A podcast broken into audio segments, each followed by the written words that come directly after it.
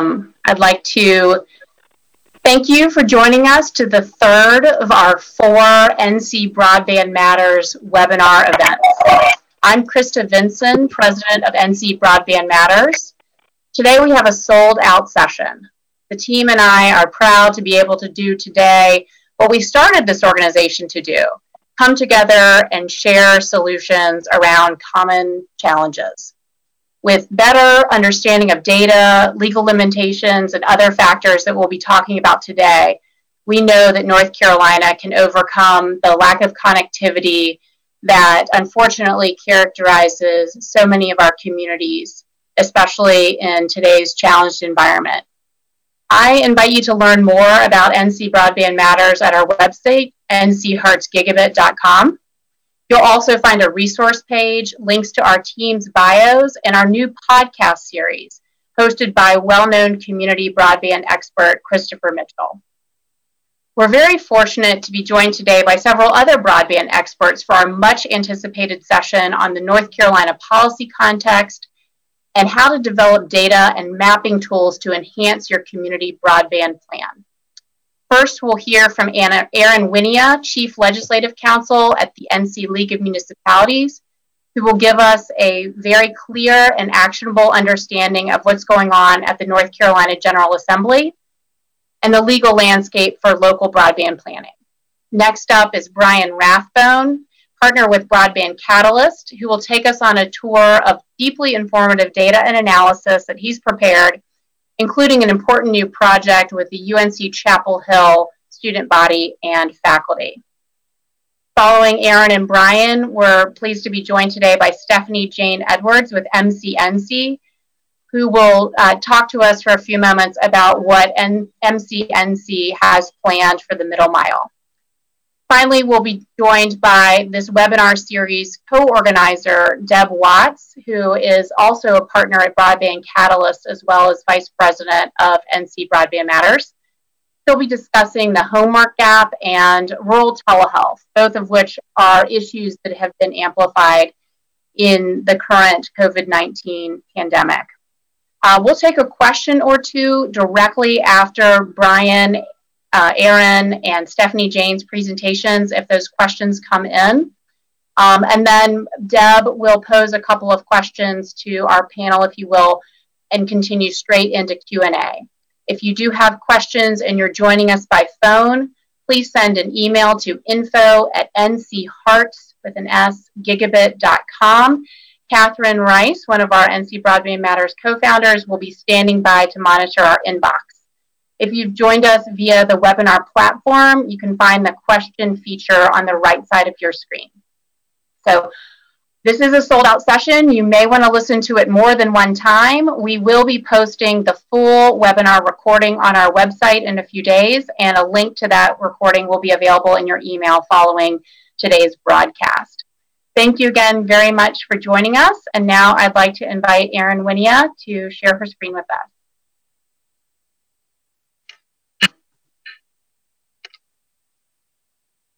All right. Krista, can you just give me a thumbs up that everyone can see my screen now? We're almost there. Okay. I think I probably had to accept your invitation. There Let me go. know when we're ready. Mm-hmm. Okay, y'all, this is the fun of uh, doing these types of presentations remotely during COVID, and I'm delighted to have been invited to join you today. My name is Erin Wynia, like Krista said. Uh, I have worked at the North Carolina League of Municipalities representing cities and towns before our state legislature at this point for well over a decade. Um, I think I'm halfway into my 11th year at the league. And so in that time, I've been able to cover a lot of different types of issues, but probably there have been very few that come close to the broadband issue in terms of its ability to cut across all types of policy areas um, and its its critical importance to local economies. Uh, and so that is the driving interest from the city officials that I represent and their interest in getting better broadband in their communities. This effort uh, that I'm about to describe to you today started several years back. Um, we came out of a legislative long session and really decided at that point that the environment seemed ripe for mounting a really large campaign that would ultimately lead to rolling back some of the prohibitions that are currently in our law regarding uh, the ability of local governments. And when I say local governments, I mean both cities and counties. Um, we have a lot of prohibitions against local governments in the state from even building broadband infrastructure. So this has been an ongoing effort, one that I think you all would agree has uh, really come to the fore here during the COVID-19 crisis. And um, so that's the backdrop for the presentation today. Uh, what I plan on doing is talking about some key terms just to make sure we're all, we're all oriented to this discussion and, this, and have the same understanding. Talk through a couple types of technology, uh, explain to you what we mean when we say partnerships, and this is how we educate policymakers. Uh, I'll go into a little bit about the legal landscape, uh, and then share the role of local leaders, what we think local leaders in North Carolina can do right now uh, to help ensure better broadband in their community. And then finally, uh, we'll have a resource page. Some of it will be familiar because uh, it includes the organization that put on this webinar. All right.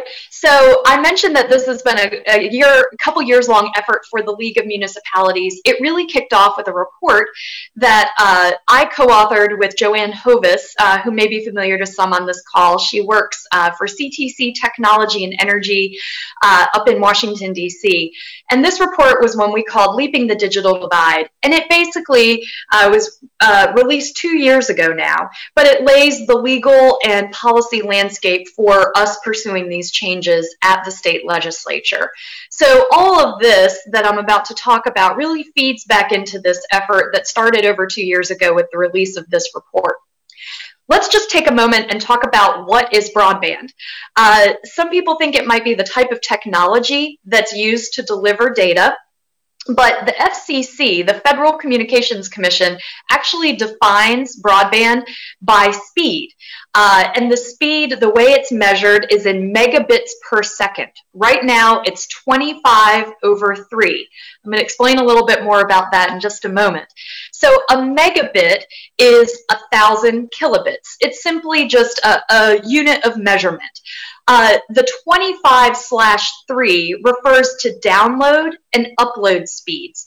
25 megabits per second as a download speed is the minimum that the FCC says you should have in order to qualify as having broadband service. You also, at the same time, would need to have a minimum of 3 megabits per second upload speed. Uh, you might be asking, why are the upload speeds slower than download speeds? Uh, and the answer to that is that the network engineers, uh, really when the internet was more in its early stages, optimized the networks and their speeds to prioritize downloading. And think about how you use the internet often. It makes a lot of sense to prioritize downloads. When what you're doing is pulling, you know, you're surfing the web or pulling emails down off the internet, that makes a lot of sense. When you're doing more advanced uh, internet functions, that split between download and upload makes less sense. And I think we've all probably experienced really long upload wait times uh, during this particular pandemic. Uh, so that's something just to be mindful of. This is important because when you talk about gigabit speeds, what's meant by that is not just that it's a super fast speed, it's a thousand megabits per second. That is a way faster than the FCC says you should have to qualify as broadband. So it doesn't just have the speed, but it also has what's called symmetrical speeds, which means those download and upload speeds are the same. The technology that's used most to deliver uh, gigabit speeds right now is fiber. And we'll get to that in just a moment. But beforehand, I just want to point out whenever you're talking about policy with decision makers, what we find with our own state legislators when we talk to them is they really want to know data. They want to know who has internet and who doesn't, according to the FCC.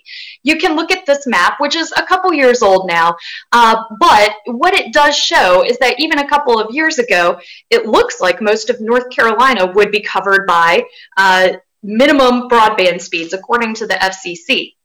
This data you've probably heard about, it is grossly overstated. Uh, and therefore, the actual broadband uh, service that you see on the ground is not nearly as comprehensive as what this map would show. We have to make that point with lawmakers. Uh, they are not as well versed in this as we are, and they really don't understand and they get frustrated by the lack of good data. This is the best data we have, and it's completely inaccurate.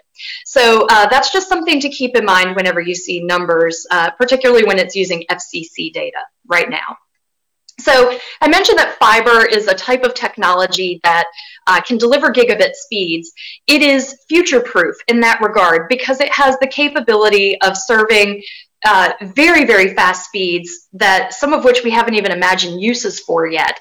Um, and so when you're talking about making investments for the long term, fiber seems to be a good choice. Not only can it grow with our needs, but it has enormous bandwidth that has symmetrical speeds. That's really important when you're trying to, uh, say, transfer a file, um, which I think a lot of us have probably had to do since we've started working from home. I know in my case, my office had much better internet than my home does right now, and it was much quicker.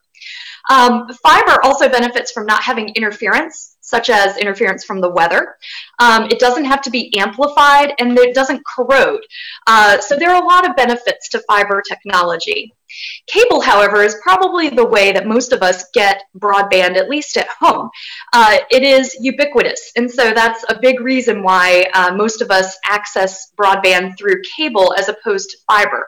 It does have larger bandwidth than all other technologies besides fiber, um, though it still has some limitations, and one that you might be familiar with is what we call rush hour slowdowns.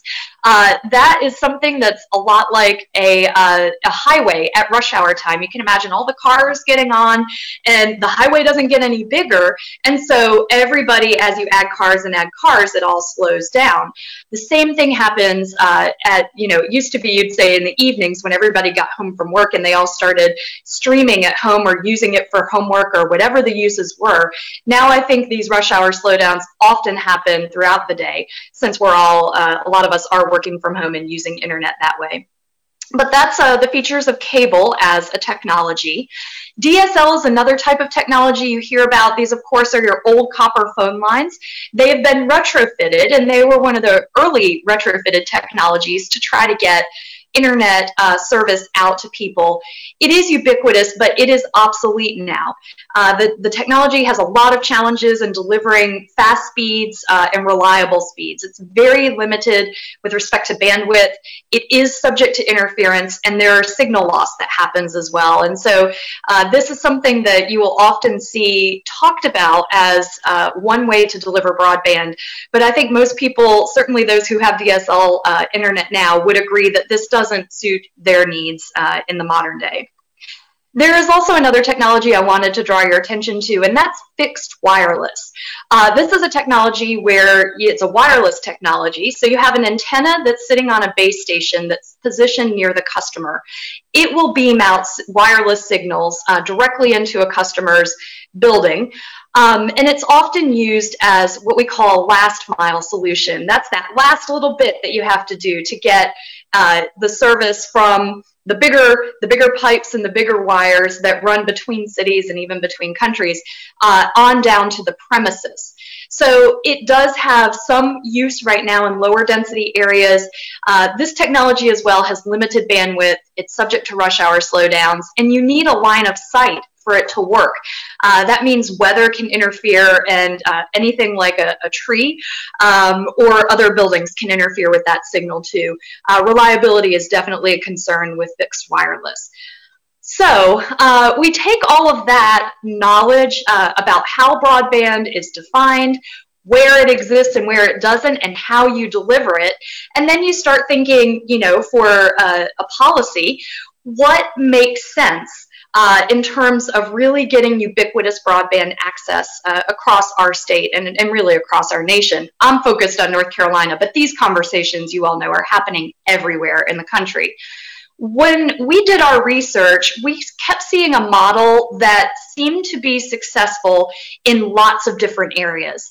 And we thought it was one, once we learned more about it, that could work here in North Carolina. And this is a public private private partnership model The reason it works so well is because you have a revenue stream, first and foremost.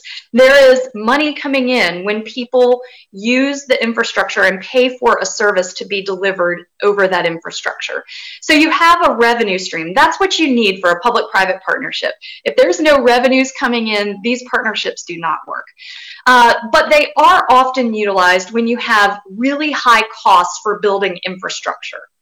Um, in addition, in this particular case, because broadband is relatively new as a, as a basic infrastructure service, that public partner often lacks the expertise on how to operate the system. That's something that the private sector does really well right now. But what the private sector maybe doesn't do quite as well is serving unprofitable areas. Uh, that's really the whole crux of this debate. When you have private uh, profit driven entities that have to make, in many cases, returns to their shareholders, it is very difficult for them to justify serving these unprofitable areas. Um, this can happen in an urban area where, uh, like I live here in Raleigh, and there are definitely places uh, really close to where I live that have no uh, broadband service available. And a lot of that uh, can be addressed through these public private partnerships when the local uh, public officials are demanding some sort of inclusion uh, in those broadband plans. And so you can get that through public private partnerships. They call it digital inclusion. Uh, what you also see as a benefit to public private partnership is that these public entities historically will invest in infrastructure that has a long lifespan and has wide community benefits. Uh, roads, water and sewer systems, electric systems, natural gas, all of this fits the same mold that broadband does today. So we have a big history in doing uh, basic infrastructure at the local level and often in a public-private partnership. So you might be asking, who are the typical partners? Well, of course, you have the internet service provider, who is uh, the private provider. Your public partner could be a local government like the city officials I represent, or maybe it's county officials. Could also be schools or public colleges and universities. They often, and especially in the state of North Carolina, they do definitely have connectivity uh, through through broadband. I mean, sorry, through fiber. Uh, and so that's something that can be capitalized on because it already exists in that community. We also envision these partnerships and we see them elsewhere involving nonprofit partners as well. These could be your electric and telephone cooperatives, uh, MCNC, which you'll hear from later in this webinar, and there could be other nonprofit providers as well that can come in as partners. So the legal landscape in North Carolina for this type of partnership, if it involves a city or a county or any kind of local entity, the law uh, is not only different, but it's really gray, uh, whether these partnerships can happen or not. So what we determined at the league, uh, and especially in my group, which uh, exists to advocate on behalf of cities, was that there is a need to clarify this law uh, eh, to, to make it very, very clear that any local broadband, locally owned broadband assets could be uh, utilized in the context of a public-private partnerships. Um, so we set about last year, recognizing that, uh, and last year being 2019, to uh, pursue a bill and to pursue changes in that law. I don't have it listed on this presentation, so you'll need to take out your pens and write down the bill number that I'm about to say, and this will let you look it up and see what we thought the legal changes were that were needed. The bill is called House Bill 431, Fiber NC Act. And fiber is an acronym, so it's all in all caps. House Bill 431 was the effort of this, or the culmination of this effort. And what it would do at its very basic is allow local governments, both cities and counties, to build broadband infrastructure and to lease it to a private internet service provider. And that private provider would actually operate the service. They would do the interface with the customers. The local government just does what it does best, which is to build, and in some cases, they would maintain that broadband infrastructure. Uh, the electric co-ops, you'll see on this slide, I mentioned they needed statutory changes too. They were successful in getting those changes in the last legislative session in 2019. So they are, for legal purposes, they have all the authority they need to be off to the races uh, to start uh, utilizing their infrastructure, which is significant, right? They've got telephone poles, um, or in their cases, it, it would be electric poles uh, that can be used to string any kind of fiber uh, in between. Additionally, they own the right of way, and that's a huge cost to building these systems. They go to a lot of places that the current incumbent telecom providers don't. So electric co-ops are a real key to uh, fitting this policy puzzle together. We would love for local governments to be able to partner with them. They are not there yet. So we have a long way to go still in the General Assembly, but what House Bill 431 asked for were these three things. Uh, for local governments to have the ability to raise money for broadband infrastructure. Uh, and that could include raising taxes or implementing new taxes and borrowing. Uh, then they need the authority to spend it. Um, that's not given uh, in our law just yet. So they need the authority to raise money and then spend it. It's the second one that really prevents local governments now from receiving grants. Uh, this could be a grant from a federal source or a state source. Um, we know there are a lot of these broadband grant programs out there, but local governments in North Carolina, because they lack the authority to spend that money on broadband infrastructure, they can't even accept the grants. It's a real limitation right now. Uh, and then the third thing that needed clarity in our law was the ability for local governments to lease this infrastructure to either the private or nonprofit entities that would operate uh, those systems and profit from using that infrastructure. So uh, we, we usually take this point in time to pivot to what you can do. I've just told you what, what local governments can't do um, unless they get these changes. But I guess what I should pause and go back a slide for where I should pause here is just to kind of give you an update on where we are in this effort right now. This bill is still eligible for consideration um, in this legislative session, which just gets underway today. Uh, the legislature is back in session as of today, focusing on things that are not related directly to COVID 19. I can tell you that broadband, because of this crisis, has been elevated. There is a lot of discussion about the lack of broadband access in North Carolina right now. Uh, a lot of it is focused on school children. Um, and you would expect that, I think, given the nature of this crisis and what we foresee for the future. Uh, there have been solutions that legislators have really gravitated towards. Hotspots on school buses is one of those solutions. I think all of us could agree uh, that that's uh, important right now, and it's an important gap filling measure uh, when there's no other, another choice out there. Uh, but something that's more long term and a real viable solution, like what we're proposing with House Bill 431, that's the long term direction we need to go. And we're trying to make sure that legislators understand that. The bill sponsors for House Bill 431 are members of the Republican leadership in our North Carolina House. They have uh, told me as recently as last week that they are committed to trying to push this bill forward in this legislative session. So we are continuing to build the momentum, and certainly this crisis has uh, con contributed to that momentum uh, going forward. All right, so let's talk a little bit now about what strategies local governments can do, uh, even given the, the pretty narrow and restrictive legal environment we operate in right now. A lot of what I've listed on this slide is really more an effort to speed up private internet service providers and to um, make sure you can streamline their ability to put systems in in your communities. Um, there may be some permitting that can be streamlined if you know an internet service provider is uh, coming into your community. Um, depending on if it's uh, really high volume, you could pre-qualify those inspectors, but certainly giving access, or uh, and inspectors would be on your end of it. Sorry, I should clarify who they are. On your end to make sure that the inspections of the infrastructure after it's been installed um, can be completed in a timely way. The other things on here are uh, providing access to data that you might already collect in the local government, uh, providing access to space in your government buildings, um, and then this last one, recruiting customers. That's one that I really want to focus on here um, in just a moment. So we'll come back to that. The General Assembly can also do some other things. Um, they could require installation of fiber anytime there's a new building going in. That is not required under our building code, but that's certainly a step that the legislature could take. Uh, dig once is a policy that really applies for the types of activities like uh, for example, road construction. Whenever you're digging anyway to move utilities, let's say for a road widening, why not put conduit in? This is something a lot of our local governments in North Carolina are doing right now, and it's something that our state Department of Transportation has instituted as a policy. So that's something that the legislature could mandate. It is going on anyway, though, uh, even without that mandate. There are lots of other things on there. Um, you'll see a grant program, which is something our legislature did for the first time last year. Uh, we now have, it's called the Great Grants. You've probably heard of it.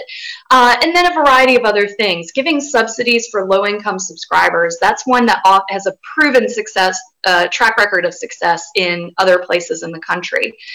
Um, so for local leaders, we always say the first thing you need to do is really do your homework. Start learning the issue, learning the technology.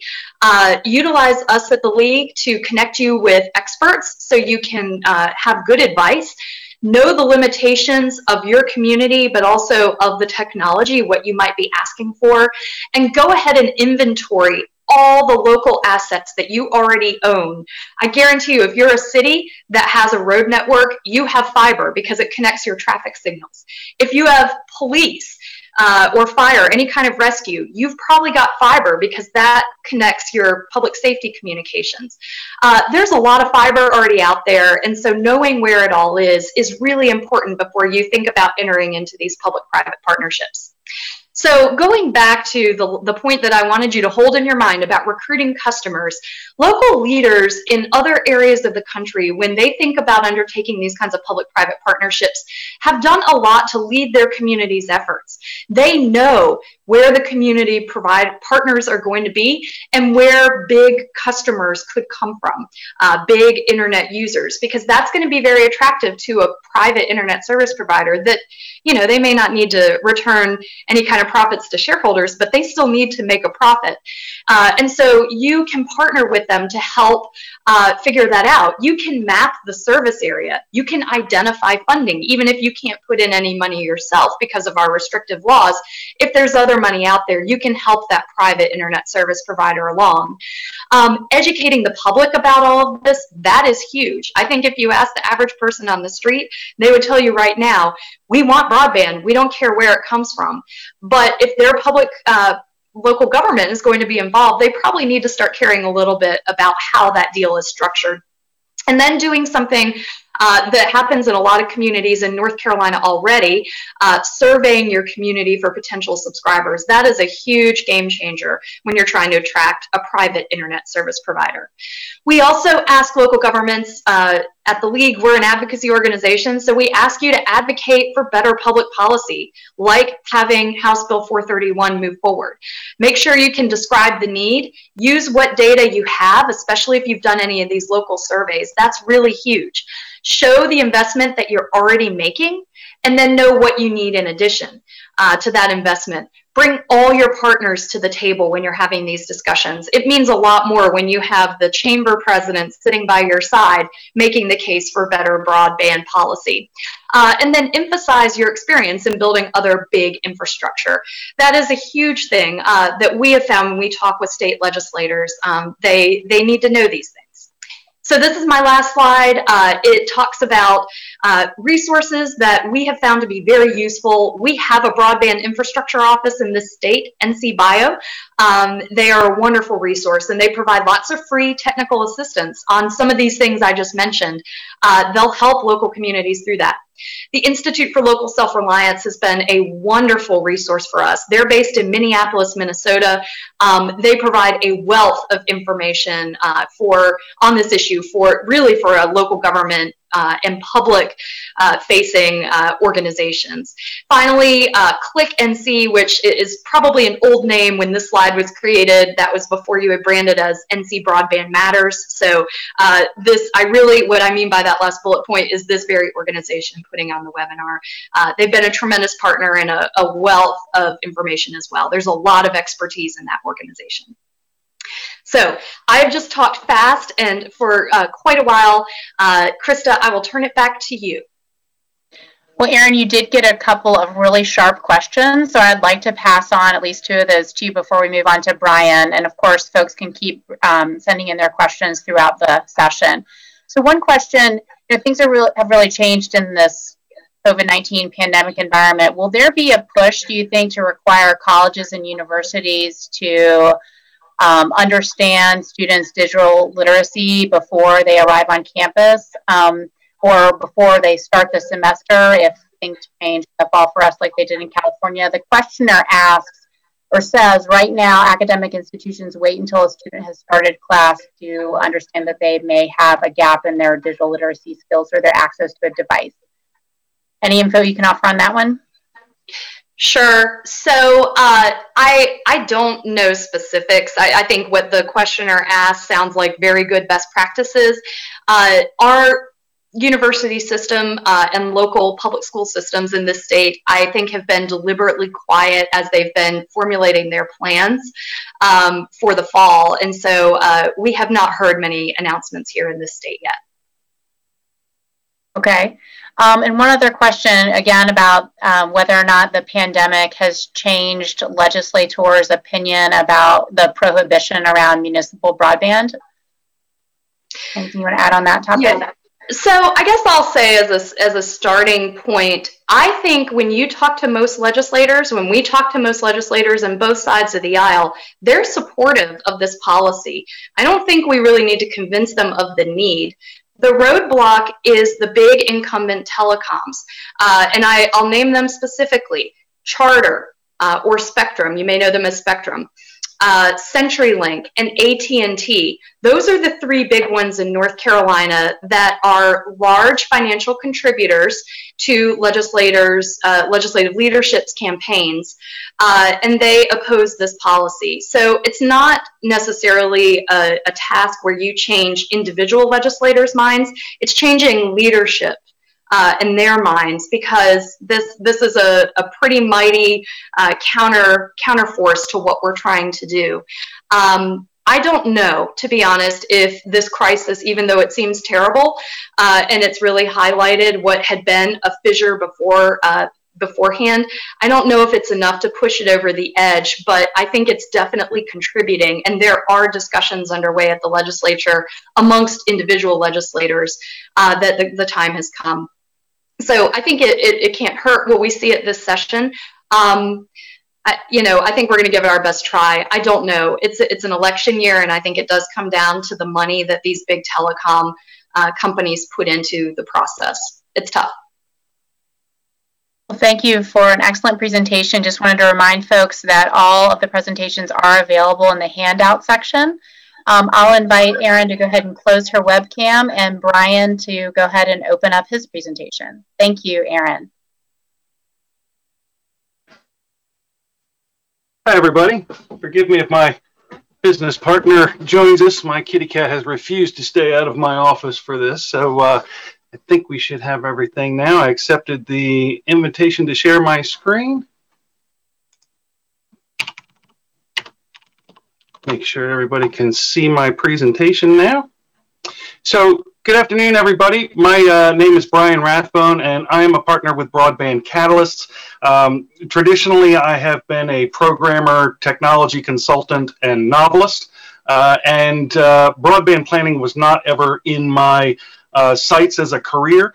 But in 2002, uh, I got the opportunity to work from home and I purchased a home in Rutherford County, North Carolina, after talking with my uh, real estate agent to let her know that uh, I was a telecommuter and that I needed to um, work from home and that I was going to need internet access. And uh, we discussed it, and she said, No problem. You can get cable, you can get DSL, and you can get fixed wireless. And I bought the home uh, only to find out afterwards that unfortunately she was incorrect, and I, I don't really blame her for that. Um, the DSL deployment was full.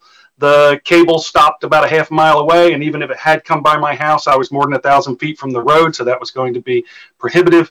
Uh, and the fixed wireless was blocked by trees on my neighbor's property. Um, I'm actually talking to you over that fixed wireless connection now because my neighbor eventually clear cut his property, uh, which got me the line of sight that I needed. So that is what brought me to being a broadband planner. Um, in 2010, I was working with a nonprofit fixed wireless provider in Rutherford County, uh, putting up fixed wireless on water towers throughout the county using an Appalachian Regional Commission grant. Uh, it was that work that led me to work with the e-NC Authority and the North Carolina Digital Infrastructure Office when it was NC Broadband. And my role was Technical Assistance Director for Western North Carolina, um, helping to establish or uh, enhance broadband planning efforts in 31 counties in North Carolina. In 2014, I returned to the private sector uh, and having worked with the North Carolina Digital Infrastructure Office to produce a nationwide broadband map, um, I went to the next level after returning and, and, creating Broadband Catalyst to create a nationwide broadband map uh, that looked at the FCC's broadband deployment data. And specifically, when I say deployment, what I mean is that the providers are saying in these areas shown in the different colors that within a reasonable time, 10 days, 10 business days or so, that they could deploy service um, to someone who requested it in those areas. Uh, has been mentioned previously that that data is largely inaccurate through overstatement. One household in a census block with a given technology will enable um, all uh, the entire census block to be indicated as served. Um, the one one area where I find that the FCC data is very accurate is where it indicates that there is no service. Um, but uh, it, there are a lot of situations, and it, it's not just that one household in a census block. Um, it can be that you're too far from the road for the cable service, or it could be that it doesn't go to your side of the road, or that the DSL uh, deployment is full, as it was in my case there are fixed wireless technologies um, that are emerging that do go through trees. They're not as prevalent in use right now, but we're starting to see an increase in that. Um, but the, just the foliage factor makes it extremely difficult to map out where fixed wireless is available um, as opposed to some of these uh, wireline services. So it was also mentioned that the other side of the data equation, when you're talking about, you know, um, availability being one thing, but demand is another part of it. And uh, when Broadband Catalyst was working with the EPA, USDA, and Appalachian Regional Commission on the Cool and Connected program, one of the um, cities that we went to was Haleyville, Alabama. We used uh, Broadband Catalyst has a survey instrument for um, broadband surveys that is available to everybody for free on our website. That was what was used in Haleyville to survey uh, their citizens. Uh, the yellow dots in that map indicate citizens who had inadequate service, uh, and the red dots indicated citizens who uh, did not have broadband service available to them at all. Uh, and during that process, we also collected information from them about what their budgets would be uh, and things along those lines. And that data in aggregate was what ended up launching a $6.1 million fiber to the home uh, deployment through Freedom Fiber and partially funded by the Appalachian Regional Commission. So this allows us to identify areas uh, where there's unserved demand. And so when we try to take that and compare it back to the FCC data, it got a little bit difficult because we were looking at points versus census blocks. So the next thing that we did was take our point data and aggregate it up to the census block level so that we had a common granularity that we were dealing with. And at the very least, we could go back to funding agencies uh, and regulatory agencies and let them know that even though the FCC data indicates these areas as being served, we have citizen source data that um, contradicts that or in some ways enhances that data set to say, okay, it's partially served. And that's an extremely valuable thing to know about an area because if you're in an area that's served, then hopefully you have what you need. And if you're in, in an area that's completely unserved, then the FCC data is going to indicate that and there will be funding available to you. But if you're one of those people who's unfortunate enough to live in a partially served area, to live in an area where some of the folks in the neighborhood have service and others don't, um, that's probably the longest term most difficult problem to solve because the funds right now are allocated to go where there is no service meeting that 25 down, three up criteria. So the other side of the, the data equation, besides um, availability, and uh, demand is does the network actually perform when you're using it? And this is one of the data sets that I struggled with for quite a long time, trying to get some indication of what the performance of these networks looked like. And it was only recently um, I discovered that Measurement Lab uh, had made all of their speed test data uh, publicly available via the Google Cloud Platform and BigQuery. Um, that means that we can query data for the entire country uh, very quickly. Uh, I think I queried seven uh, terabytes of data in under 30 seconds to produce this map that shows the average download speeds um, for networks uh, throughout the United States. And the next map that I'm going to show you actually uh, maps out the latency. Uh, and it does not paint a pretty picture of our networks. latency is the amount of time it takes to make a round trip um, to wherever it is you're communicating. So, as uh, Erin was mentioning before, when we have those traffic um, uh, events and and we get those daily slowdowns when when everybody is on at one time, uh, not only do we have traffic, but it increases the amount of time it takes to get there and back. And there can be other things inherent in our internet connectivity um, that introduce this latency just as a regular thing. It's not traffic related. Anybody who's utilized uh, geosynchronous satellite internet, for example, is probably more than familiar with what the impact of high latency is on a lot of different internet applications. Some things will just simply not work if the internet is that latent. Um, so what we're doing here is we're essentially trying to capture all of the different data sets, all of which are flawed, all of which can be argued uh, and, and, questioned really um, legitimately, uh, and even if we improve those data sets, there's there's an effort right now uh, to get the FCC to move toward address level data um, as opposed to census block level data. That won't solve the problems. It will get us farther down the road that we need to go down, but it is not going to be the end all be all for data. Uh, we're still going to have to deal with weakness in that data. We're still going to have to ground truth that data, and we're still going to have to compare it against other things.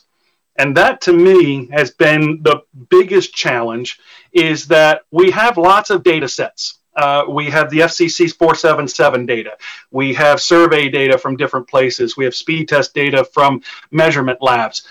But it really isn't until you you know, you can go to all these different maps and visualize them, look at them online, see a general idea. This map is useful to a certain extent, but it's only when you start to be able to compare it against different data sets that things become more useful.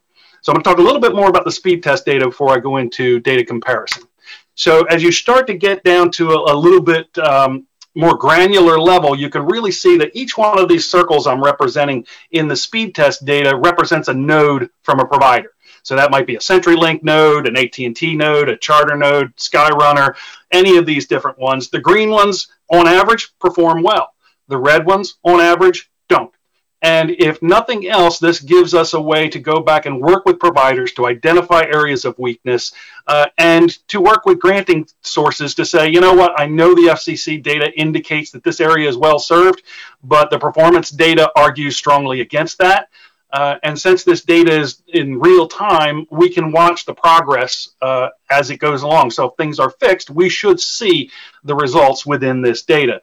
But like I said about the, the FCC data having weakness, speed test data has a lot of weaknesses, many things that can be questioned. Um, if I was working for a provider and you came to me with speed test data, I would have a lot of valid concerns about the accuracy of that data.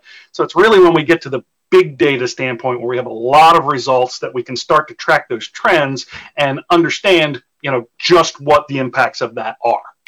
When you get really into the local area that's when you can start to identify specific neighborhoods that are seeing problems. And i think that this is a really useful thing that we're going to continue to use at broadband catalyst to shine a light on areas where other data says it's fine and speed test data, speed test data indicates that there are problems so when you start to compare that data, um, part of the work that Broadband Catalyst does is helping uh, broadband providers apply for USDA Reconnect grants, uh, statewide grants such as the North Carolina Great Grant Program, and we start comparing, you know, different geographies and uh, things to the FCC data to try to determine which census blocks will be served, how many homes are in those census blocks.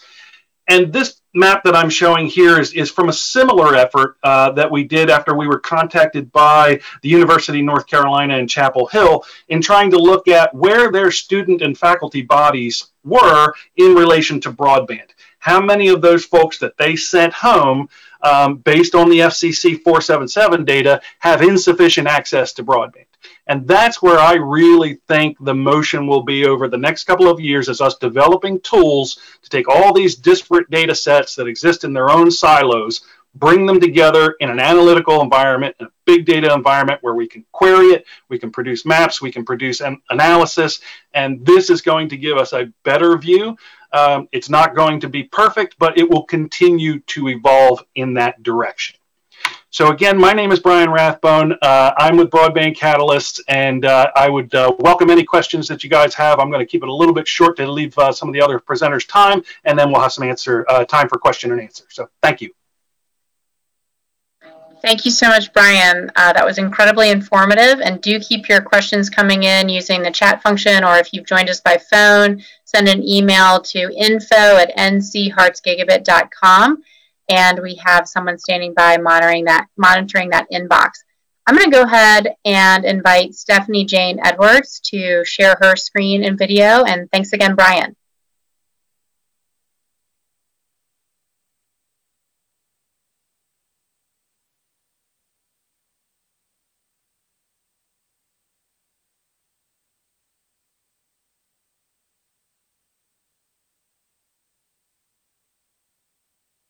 Hi, everybody. Can you hear me? And can you see a screen with a map of North Carolina on it? Yes. Okay. Great. So I just wanted to um, talk a little bit about um, MCNC and some of the things that MCNC has been doing to work together with other organizations to address broadband access, especially in the context we've had recently of COVID 19. Um, and so, what I've got pulled up here is an article that came out last week um, that you might find interesting, and we'll probably find a way to share that in our resources. Um, it is uh, an article by EdNC interviewing our CEO, Jean Davis, on MCNC's work and also gaps in rural broadband access, particularly as it pertains to education. So MCNC is a nonprofit organization. It's based in, it's headquartered in Research Triangle Park, and it um, has an underground fiber optic network uh, that you see here in the map across most of the counties in the state. And along that network, it provides uh, a middle mile backbone which can be used to serve communities uh, on last mile uh, broadband. And also it extends the internet at high bandwidth capacity to our community anchor institutions. And that includes all of our community colleges our university system k through 12 public schools um, as well as some public safety, including the State Highway Patrol, and uh, libraries, nonprofits, and research institutions. And so um, I've been really interested in that work because I came in um, from a broadband experience on mapping the uh, broadband availability across North Carolina when the NTIA was collecting data for the national broadband map. And I um, got the opportunity um, in that experience to see the real difference that it makes um, to have good data on broadband access and often the complexities when your data doesn't match what you see on the ground. Um, and so um, getting involved at MCNC has given me the opportunity to see how critical it can be to partner with anchor institutions who are really on the front lines of what we call in digital inclusion. You heard that term from Erin. Um, getting the uh, internet to these anchor institutions is very critical for all of the roles that they play in the fabric of their communities. But it's also important to work with them on getting that bandwidth through the anchor institutions to their surrounding uh, homes and other parts of their community. And that's something we've been uh, particularly challenged with in the um, kind of pivoting that everyone is doing right now to equip people uh, in the communities to have broadband bandwidth at their homes and some businesses. MCNC does not serve homes and businesses directly with internet, and it doesn't really seek to compete in the marketplace like a for profit company would with other broadband providers. But what it does is listen to a lot of these anchor institutions, find out what their needs are, and try to equip them for the goals that they have, whether it's a computer lab or a Wi Fi setup or um, digital learning classes. And there's definitely a lot of work right now around um, equipping our education institutions to utilize the bandwidth they have um, to uh, expand outside the walls of their campuses. Um, right now, um, we're hearing from a lot of educational organizations, a lot of schools, um, K through 12 and higher education on um, how can we leverage this bandwidth since our campuses are closed right now to get people access so that they can learn from home. And we're trying to understand projects that they're doing and understand projects that uh, local governments are doing because MCNC um, provides broadband to local government as well. And they've been very energetic on, on coming up with ideas to try to address uh, broadband access, particularly in rural communities where people don't automatically have an option for adequate broadband access at home.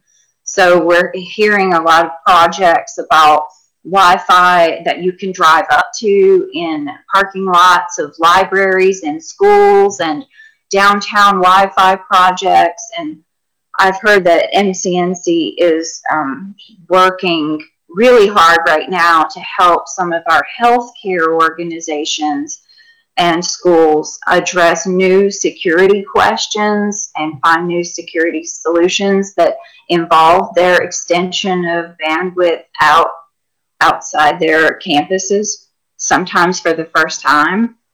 Um, and I think that uh, some of MCNC's team has also been very busy equipping people with uh, remote collaboration tools and VPN infrastructure, and then also finding some places on the network where existing infrastructure can be revamped to increase capacity for those folks. Um, and one thing I did want to mention, since I'm talking about uh, the partnership MCNC has with North Carolina's anchor institutions, is that um, we uh, we benefit greatly in our coordination by having good data on where anchor institutions are and what their situation is for broadband access, what their broadband related resources are uh, for the anchor institution and through the anchor institution. And so um, in my experience in the past with collecting this data, um, each state was collecting this data when the NTIA gathered it for the national broadband map. But since in recent years, the FCC has kind of discontinued that practice, which is kind of unfortunate because I think right now uh, in the COVID 19 crisis, a lot of states are wishing they had a resource about where anchor institutions are and what bandwidth and broadband resources are established at those sites. Um, but fortunately, um, I've had the opportunity to kind of continue a version of that inventory at MCNC because it helps MCNC stay informed along the way. And it's also um, something really helpful to our partners, including the state broadband office.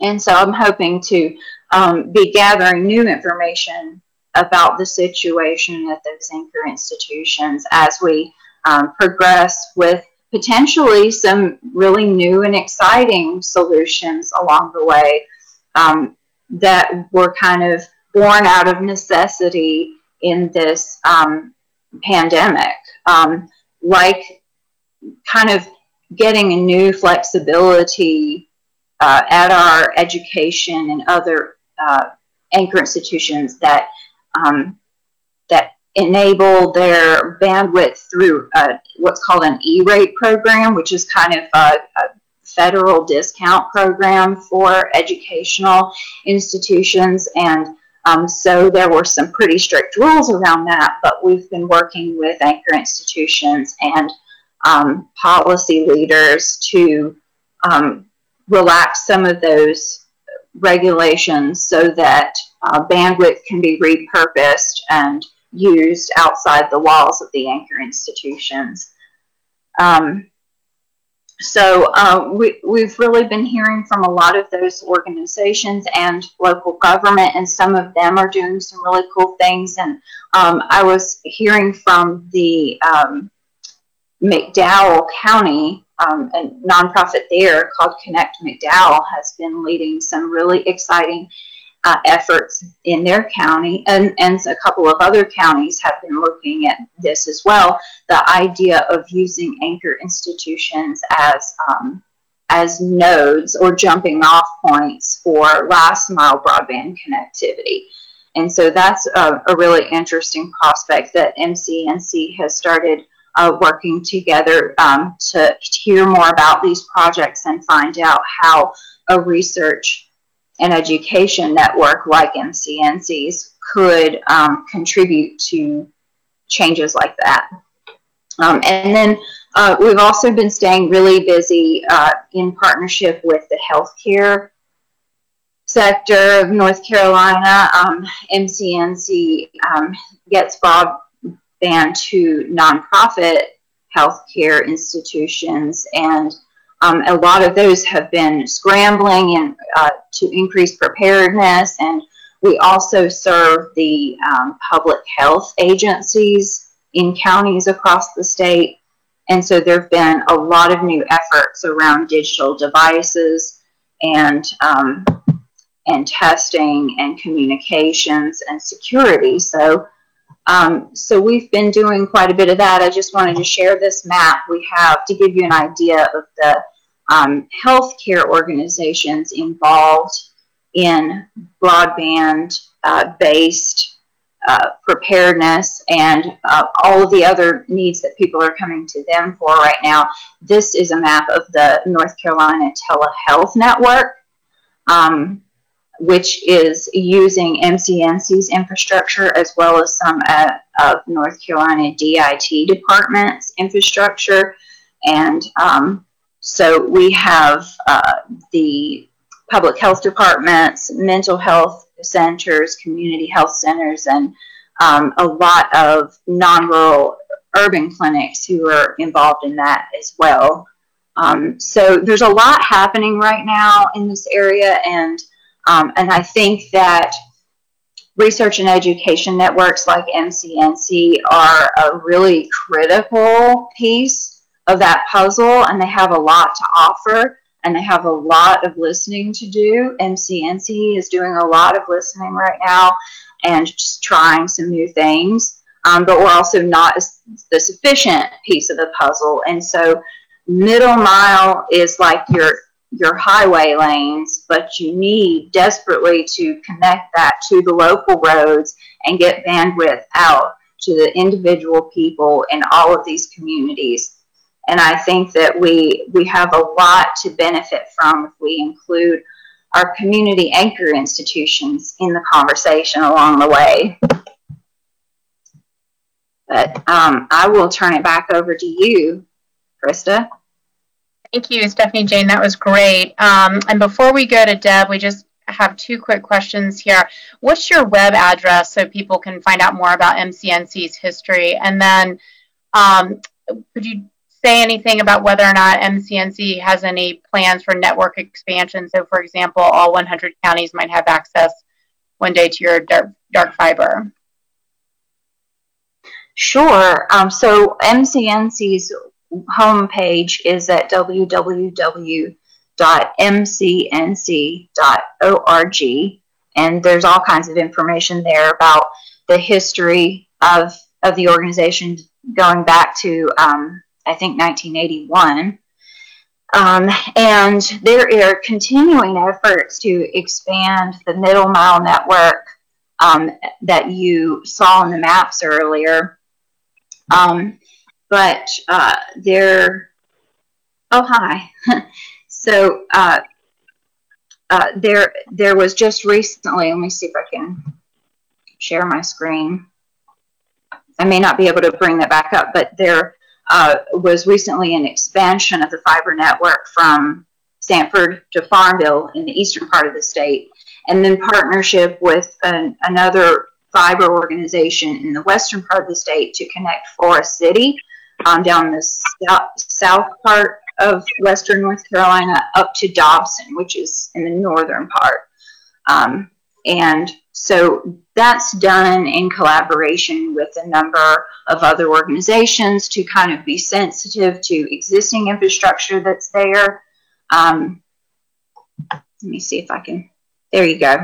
Um, here's that Forest City to, to Dobson uh, piece that's new, which I mentioned, and there there are efforts to work on filling in other gaps, but there are some very um, active fiber organizations in the state in some of these areas, and so we uh, MCNC works with them to um, to coordinate, and the the um, desired effect, the hope would be that MCNC uh, would not be counterproductive for those organizations and the locations that they already serve.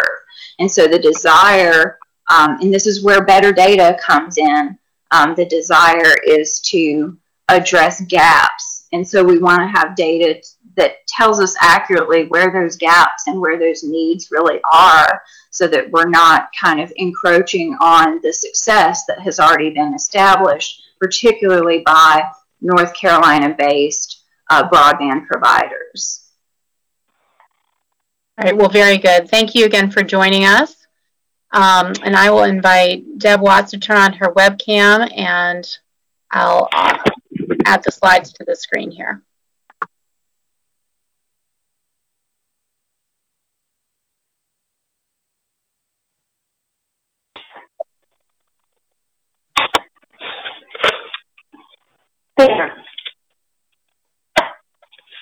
Oops. Well, sorry, folks. It keeps flipping in and out, but if you can see the slides. Yeah, we're all set now. Okay.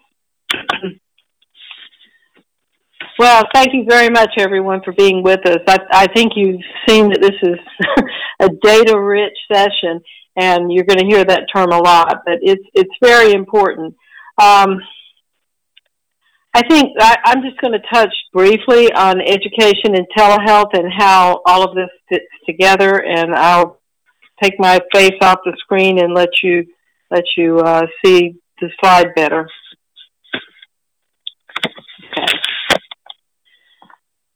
We've known for a very long time that some of the biggest returns on broadband comes from education and, and health, telehealth. And this, le- this problem we're facing now has truly amplified the need to finally solve the broadband gap problems. It's we've we've had this uh, a lot of discussion in the last few weeks since the beginning of March on just how big this problem has been. There have been a lot of meetings and webinars and reports that have been undertaken with, uh, and these are posted by the Rural Center, the Institute for Emerging Issues, the UNC School of Government's NC Impact Initiative. Um, those sessions have been recorded, and we we will provide links to those for those of you who've missed them because you've been fighting other kinds of alligator viral alligators. Um, we, we will post those on our website and make it easy for you to get to them and watch them at your at your convenience. Um, I'm going to use some of the information from those sessions to frame some of the challenges and opportunities that out, that online education and telehealth present for communities. I think if you look, I mean, you can read these data where almost over a quarter of the people in North Carolina don't have a computer in their homes. Most of them are accessing it at work or not at all. The five percent that don't have available access of any kind, that's you know that's a serious problem. Twenty-two percent don't have access to any kind of internet, don't subscribe to internet, and forty percent don't get broadband. But when you look at this all together, what you really see is that this is a multidimensional problem of capacity, access, and affordability that underlies it. Um, those are the factors that a lot of research has, a lot of data has pointed to as the reasons why broadband isn't being used as completely as it can. It's either not there or just as important people can't afford it or they don't have any interest in it or they don't have the devices to use it. So if you're looking in your community to solve the problems, just looking at the infrastructure won't get you there. You really have to take a holistic view at who's using it, who isn't, why they aren't, and address all of those factors going forward. Next. Next slide. okay. The current situation, just in summary, there are these are largely provider problems that are focused in on this slide. The network new new network planning has slowed down substantially. They have to work with local and state officials to get the permits that they need, and a lot of those people are, are otherwise occupied. The pandemic's creating new challenges. You just it's just hard to get in and out, and it's also limited entry to premises. On our previous um, webinars, we heard from ISPs who talked about difficulties they're having meeting requests for new service just because it's difficult to send their workers into the homes. And this is something that, you know, will get better, but it's, it's certainly real now. Next. Next slide. Erin and Brian both mentioned the uh, the traffic slowdown and data from ta- taken from uh, the speed test groups showed that across the country, 84 of the 200 largest cities are indeed slowing this down. This was discussed in one of our previous webinars. I encourage those of you who didn't attend them to, to go to the links on the NC Broadband Matters website and listen to Doug Dawson's excellent presentation on some of these facts. You look at Winston-Salem, a 41% drop in internet speeds. Think about having to, how, trying to do business, trying to get your classes, trying to do anything. And this is in an urban setting. So the problem is not just in the rural communities. Next. When we're looking at specifically at learning. This is the one that's causing a lot of hiccups for people. Everybody's on a steep learning curve. This is a education is a very very diverse in terms of delivery, in terms of the type of classes, the institutions, the age group, and we're having to accommodate all of this over an online platform. And I also want to emphasize the scale of the problem and this really this really surprised me. but if you add up all the students, K twelve, community college, universities, all the different people who are in formal some type of formal education across the state, and the teachers who are working with them, it adds up to over 25% of the people in North Carolina are directly affected by this uh, pandemic need to shut the schools and do the classes online. That's that's the size of the problem. And the NC Bio brought this down to the personal level when in a study they did a couple of years ago where the estimate was that almost a quarter of a million households in the state the students can't do the homework from home. So when we're hearing about some of the I don't know out there solutions that are coming up, This is what's driving that. Next slide. I put temporary because these are all temporary solutions. Several of the people today have spoken to about some of these, the school bus solution, the mobile hotspots. There are 280 buses and they have a half mile Wi-Fi range. You can go to the link that's on this slide to figure out where the buses are. Um, NC Bio is working with the Department of Public Instruction to figure out the best locations that would meet the most students and also uh, overlap with the the meals on the meal delivery and the resource delivery that they're needing to do too, especially for K through 12. They're encouraging everyone in the public to use these Wi-Fi hotspots that the buses are providing. Um, it doesn't tend to be available at night, which is one of the problems. But you can go there and you can file for unemployment, or you can try to do some telework, or your kid can do their homework. It's all available, but you know, again, you get into too many people using it at one time, and you run into problems. There are several organizations that have stepped up. Kramden Institute, uh, in particular, has worked for a long time to get refurbished computers and laptops into the hands of students. Uh, these these links will take you to places where you can get some assistance and help people in your community get assistance on free or low cost devices. Next slide. The FCC has stepped up and changed rules and said that schools can extend their Wi-Fi to parking lots using their E-rate subsidized uh, broadband service, but that's only until September, and it does not allow off-campus use of school fiber. So, getting to Stephanie's point about community anchor institutions uh, extending their networks, being nodes for uh, service extension into the community that may very well work for certain community anchor institutions, but if the school is operating to the extent the school operates off of FCC subsidized E-rate um, service, they may be limited in being able to do that. Next slide.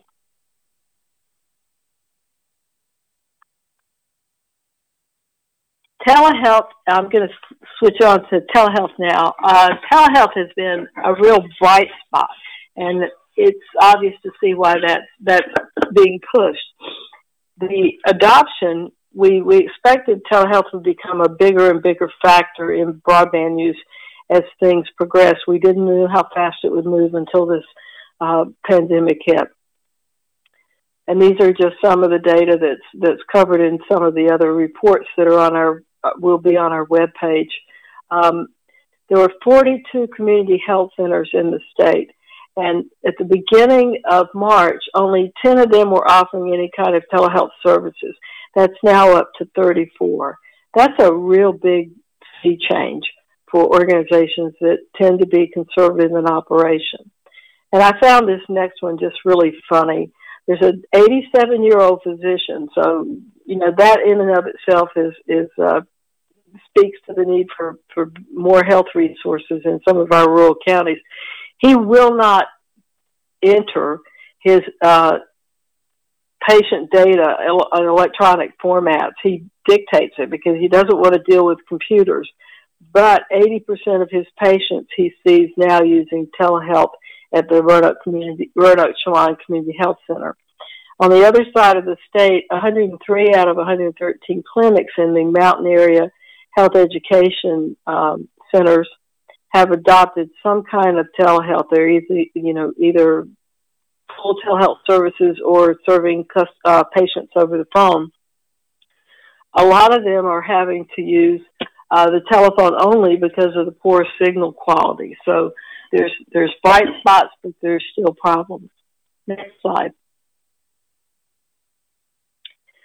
So there are other promising developments, and this is related to telehealth. There are a lot of changes on the federal level. In North Carolina, parity has been an issue where uh, a lot of providers were willing to provide telehealth services, but they didn't know how to bill for it because there was a lot of uncertainty, a lot of ambiguity in the rules and regulations. Uh, the FCC has stepped in and made some changes. They allow telehealth parity for VA and Medicare services. Um, the North Carolina Medic North Carolina handles the its own Medicaid functions, and they've expanded services and allowed payment parity uh, until the state of emergency is lifted. You know, whenever that will be. But part of what's important here is capturing the use and the data and the demand and the efficiencies that are realized.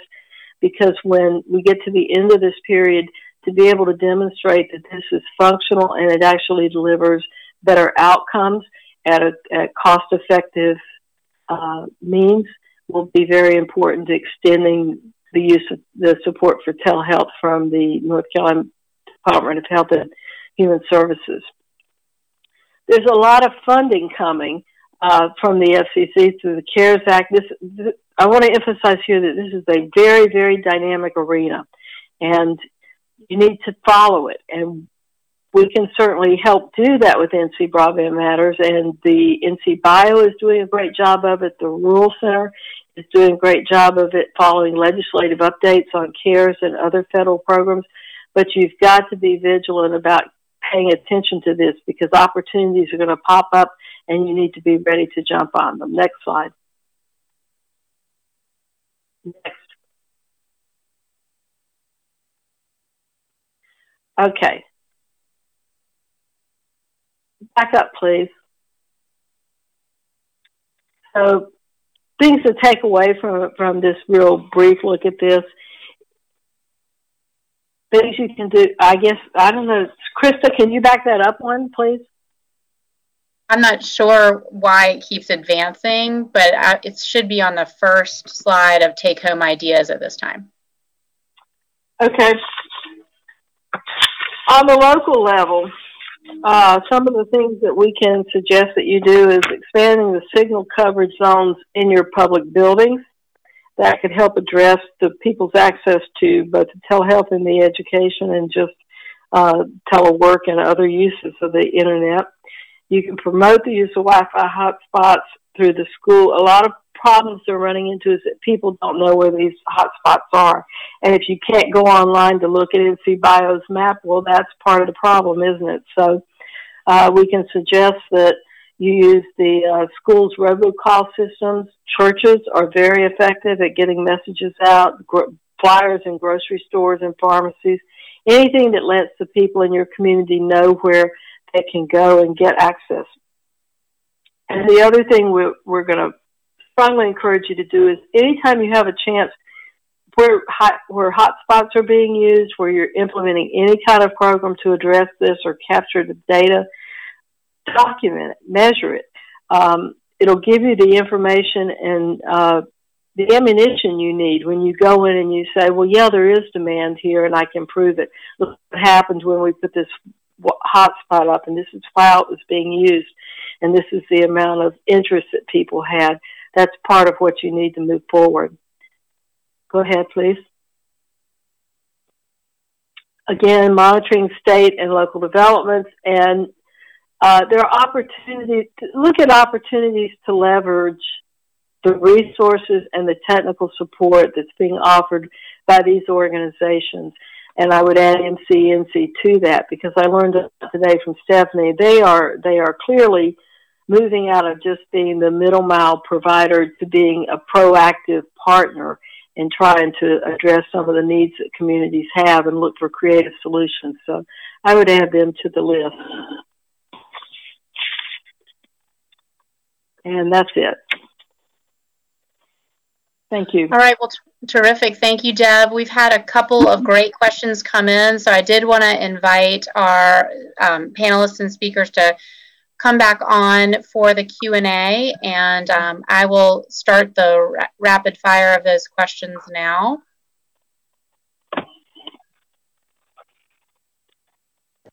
Um, let's see. Uh, to Stephanie Jane, are you seeing a lot of schools across the state open up their Wi-Fi so students can do their homework in the parking lot? What's what's the world going to look like in September? Do you all think? Well, there there's just so much uncertainty around what what anything is going to look like in September. Um, so I guess we're we're hanging in there for the ride, and we're also trying to do everything that MCNC can do um, to to manage all of the change. To, to um, Jean is talking with policy leaders every day, um, state state leaders and others on what is safe to do. Um, but yes, in the meantime, uh, there are a lot of schools um, extending their uh, internet, their wireless access out into the parking lot areas and campuses. Um, and universities are interested in, in doing the same. And they, they don't, if, if possible, they don't want to stop there as well. So that's been really interesting. Thank you. So uh, maybe this is for you, Erin. Are local governments required to utilize RFPs in the context of a PPP, public-private partnership? So, to be clear, uh, sorry, I hesitated to answer the question. I, you can't do it now. Um, so all this would depend on how a law eventually was written. Um, you know, if you're just leasing, then a lease is not typically subject to the RFP process the way you would if you were doing typical contracting work in North Carolina. So you've asked a really good question. I think it has a very complicated answer, and it would just depend on which, um, the way you structured that partnership. Uh, if you're using existing law right now uh, and you were doing a lease, like I said, that that is not typically subject to an RFP process, but it could be um, if something were to pass the legislature along the lines of like the Fiber NC Act I talked about earlier, that might change the the legal landscape a little bit. So um, it's a good question. It may be premature for the type of partnership I was talking about earlier. If I could add to that a little bit, um, I agree with everything that that Erin just said. Um, one of the things that we did a lot at the e-NC Authority and NC Broadband was work with folks who had existing infrastructure that was not necessarily broadband infrastructure, but was useful toward the purpose of deploying broadband, such as water towers, fiber-fed structures. Um, we used county health department in one uh, area, uh, things along those lines. And a public-private partnership that took place in, place in Conover, North Carolina, uh, featured a water tower where there was a community um, outside of town. There were 10 or 15 homes that needed service. The fixed wireless provider needed something up in the air um, that they could see to get them that service, but they couldn't afford to spend the $1,500 a month that AT&T or somebody else might command uh, on that tower. So they worked out an arrangement where access to that water tower was given in lieu um, or the cost was in lieu of uh, downtown Wi-Fi. So it was something that the WISP could provide inexpensively. Um, and since the asset wasn't switching, wasn't fiber, it wasn't broadband infrastructure, it was just infrastructure that was useful towards broadband, that wasn't a problem in the past. Brian, can we keep going with you real quick? You mentioned a survey for communities to use to gather data on access, and separately, are your data resources at Broadband Catalysts free and available on your website? Yes. Uh, so we have on Broadband Catalyst a free citizen survey. It is specifically designed to survey regarding broadband access. And it does geolocation of the uh, end user where they drag a pin over their location on the map to make sure that we're getting an accurate location. Um, address level data, if we just get addresses, it tends to be very inaccurate when we go to geolocate it. And that tool is completely free for everybody to use. Um, any broadband provider, uh, local, state, federal government agencies that is working towards broadband access, uh, we will provide them access to the data that is collected. Um, so we, we hold that data very tight um, for privacy purposes, but for the organizations that are specifically working to provide broadband in those environments, um, we provide that for free. There's some other resources that we're working on right now that aren't complete, such as the speed test analysis. Uh, and the analysis that Stephanie Jane and I worked on for UNC Chapel Hill and their students and faculty. Right now, those are manual processes that we would really, really like to automate and put into a web system, um, but we're probably about 500 hours of labor away from that. So some of it is available for free. Um, if you go to our website, you'll find we have a broadband, broadband planning primer and toolkit that was created for the Appalachian Regional Commission. There's a funding guide there uh, that lists different funding sources for broadband and our citizen survey. Terrific. Thank you for those resources. Uh, can anyone speak to House Bill 1122? I probably can. I don't know. I'm going to have to look it up on my phone unless somebody else can tell me at least what the bill title is. Um, Sorry, there, there's just no, so many okay. bills. It's it's hard to keep it. It does it just say 1122? Does it say House or Senate? Well, we'll give the questioner a chance to elaborate. And while we're doing that, um, just sort of a, a big picture question. Um, a state national push for making broadband a utility in the mold of the Rural Electrification Act of the 1930s. Um, any discussion about that? And the questioner did ask, if not, why not? Um, if you care to elaborate on that on that point.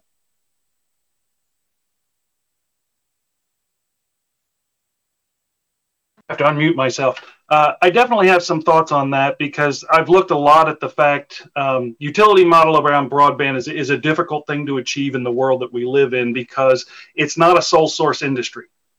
You have a power company, you know, when you have a telephone service, they kind of have a monopoly on your area. So you have a phone company, but you don't have an internet company.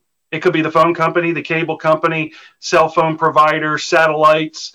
Uh, there's so many different types of organizations that can provide internet access that if you wanted to make it a utility and say you're going to provide federal funding um, or state funding for an entity to provide ubiquitous access to broadband, which industry do you pick?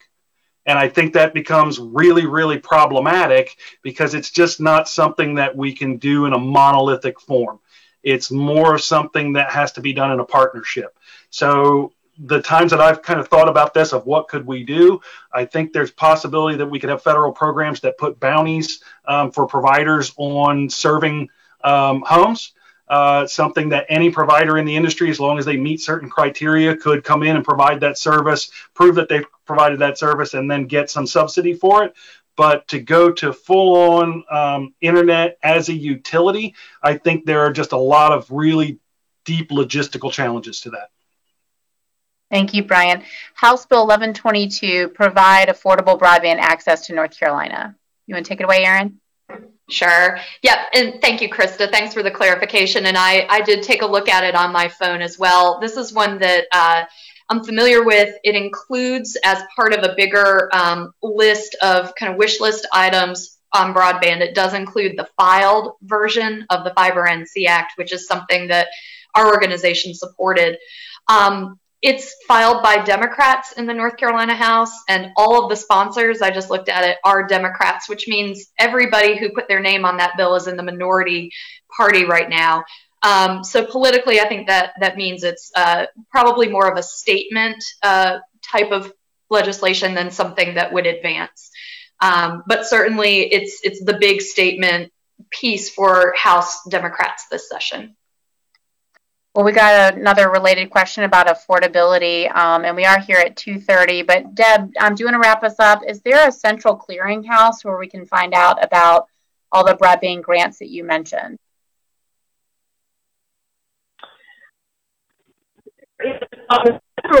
there is a central clearinghouse that NTIA has put up on any federal dollars related to broadband. And we can have state grants, uh, NC is the best place. We can link to that. Um, that's in the next in greater detail. But I think what the take-home message for that would is that there isn't a single source of funds that are going to solve your little problem. A lot of the solutions lie in regional efforts where you put together the interests and needs and resources of communities and collectively go after uh, support and pool your pool the resources you have and try and leverage those. Um, and looking at the, it, it's almost like a patchwork quilt of funding that's out there. There's some money for telehealth, there's some for education, there's some for public housing, there's some for local government, there's some for small business development, and you try to put together um, identified projects and needs that relate to those different opportunities of and develop an comprehensive strategy for economic. Yeah. Thank, you.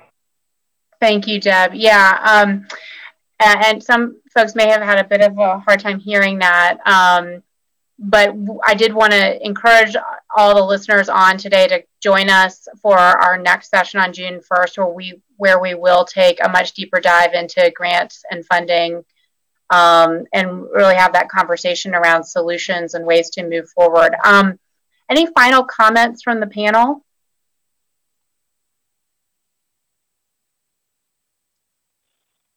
Just thank you all for taking the time to be here. Uh, there's a lot of work left to be done, and uh, I found the information I got from this session helpful, so hopefully everybody else did as well. Well, we certainly thank you all for taking the time, and I will go ahead and put back up on the screen the, um, the details for the final session um, here.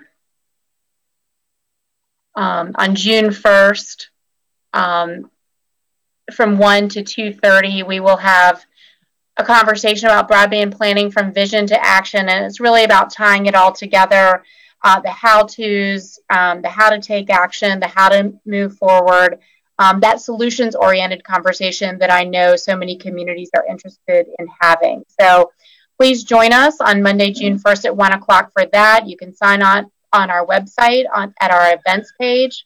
Um, and in the meantime please not only share your questions, but share your stories of, of challenges as well as successes. We like to hear about those and we like to broadcast those to our network. Um, and you can reach us at info at ncheartsgigabit.com or follow us on Twitter. So, again, thank you all so very much for your time today. Thanks again to our panelists and hope to see you on June 1st. Goodbye, everybody. Bye.